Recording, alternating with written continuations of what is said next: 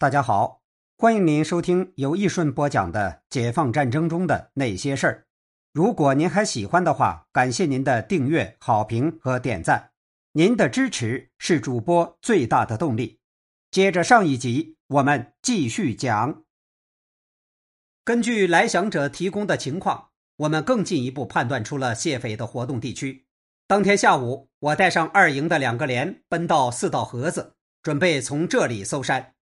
正在营部开干部会，战士们押着一个乌头垢面的俘虏进来了，说是在山边捉住的。经过再三审问，这个俘虏才承认他是谢文东派出来侦查的。谢匪想探明山下情况，出山抢粮，并伺机偷渡牡丹江，逃往雕岭。我们正在盘问俘虏的档口，侦查员跑来报告，山边发现了骨匪。这一定是谢文东急不可待，送上门来了。部队立刻出动，秘密抵近山下。透过树林看去，一堆堆土匪东倒西歪，没精打采，有的伸头探脑，正朝山下张望。大概他们还梦想着下山抢粮和伺机突围吧。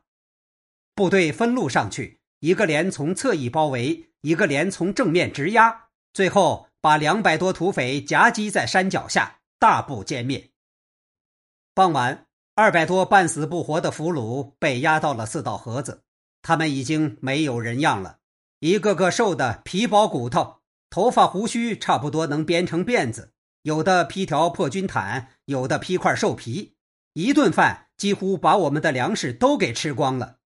据俘虏说，战斗打响时，这个老匪还掂着枪喊叫，打退共军有赏，没想到又让他溜了。俗语说，擒贼先擒王，除匪不尽，疑惑无穷。我们的决心是不活捉谢文东绝不罢休。估计他也跑得不是很远。待天明后，我们立即组织部队进去搜索。外号神仙通的蘑菇老人听说部队要去搜谢文东，紧紧腰带，跑到部队前面说，走，我来领路。神仙通王老汉成了我们剿匪指挥部的好参谋，征服老岭的好教员。他把毕生探索老岭得到的经验全献给了我们。他走进老岭，闭上眼，伸手摸摸大树，就能说出东南西北，随手拔一根野草都能叫出个名。他曾经给了我们很多帮助，现在又亲自领路搜寻匪首，让我们很受感动。我向武连长嘱咐着，好好照顾老人家。哈哈，首长，你放心吧，说我是神仙通是假，说我比你们熟悉老岭那是真呐。真想不到如此顺利。当我骑马转回5道河子指挥部不久，骑兵通讯员飞马传信报告说，老匪首谢文东被活捉了。消息来得如此迅速突然，简直令人不敢相信。怪不得在押解途中，谢文东向我们战士说，你们可真算的是神兵啊，做梦也没想到你们来得这么快。到了晚上，五连战士真把谢匪抬来了。我们拿照片一对，裹在呢大衣里的肥头大耳的家伙正是3朝元老谢文东。五连连长报告说，当他们在神仙通老人引导下搜进一片密林后，先是扑了个空。大家刚从4道河子以北2里处钻出森林，突然发现对面小山的树梢上飘出几朵淡淡的烟雾。神仙通老人眯起眼，向飘烟的林子望了一阵，一招手说，同志，走，有烟必有火，有火定有人。五连连长机灵地向部队做了个包抄的手势，悄悄地包围上去。在一个小山神庙前跪着一个大胖子，面前摆着个金护身佛，在磕头作揖。旁边的2个家伙正在用缸子烧开水，他们还没弄清楚怎么回事就被逮捕了。神仙通老人扭住那大胖子的耳朵，把他的头拉起来一看，哈哈大笑地说，没错，他就是谢文东。又指着另外的2个人说，这一个是他的儿子，另外一个是他的马夫。大胖子低着脑袋说，我不是我。神仙通老人说，哈哈，谢文东，姓谢的，扒去你的皮，我也认识你的黑骨头。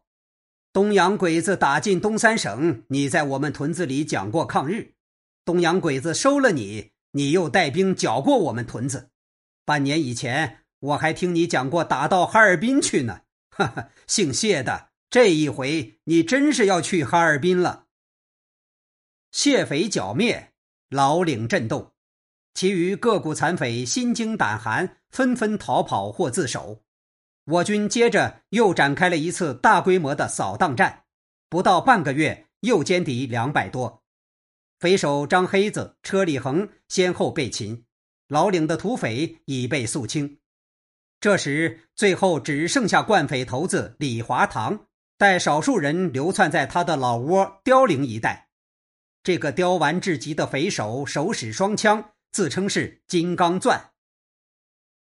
他听说谢文东被擒，拍着胸脯对他的几名残兵说，谢文东是豆腐，我李华堂是金刚钻，共产党可以抓住谢文东，但是我刀枪火海练出来的。他这番大话说过才止半月，就被我旅8团参谋长邹海清同志率领的一支部队捉住了。他和谢匪下场不同的是，没能赶上合江人民的公审大会，被俘时因手持双枪顽抗被击成重伤，比谢文东早毙命几天。此次剿匪战斗的胜利，不仅巩固了后方的治安，而且大大的鼓舞了群众斗争的积极性，因此受到了总部的表扬。1947年就要来临的时候，前线传来鼓舞人心的消息，北满我军正准备下江南，我们旅胜利地完成了剿匪任务，便向前线开进。好，这一集我们就先讲到这里，如果您感兴趣，可以听一下主播的历史题材新专辑《漫画东周列国史》，我们下集见。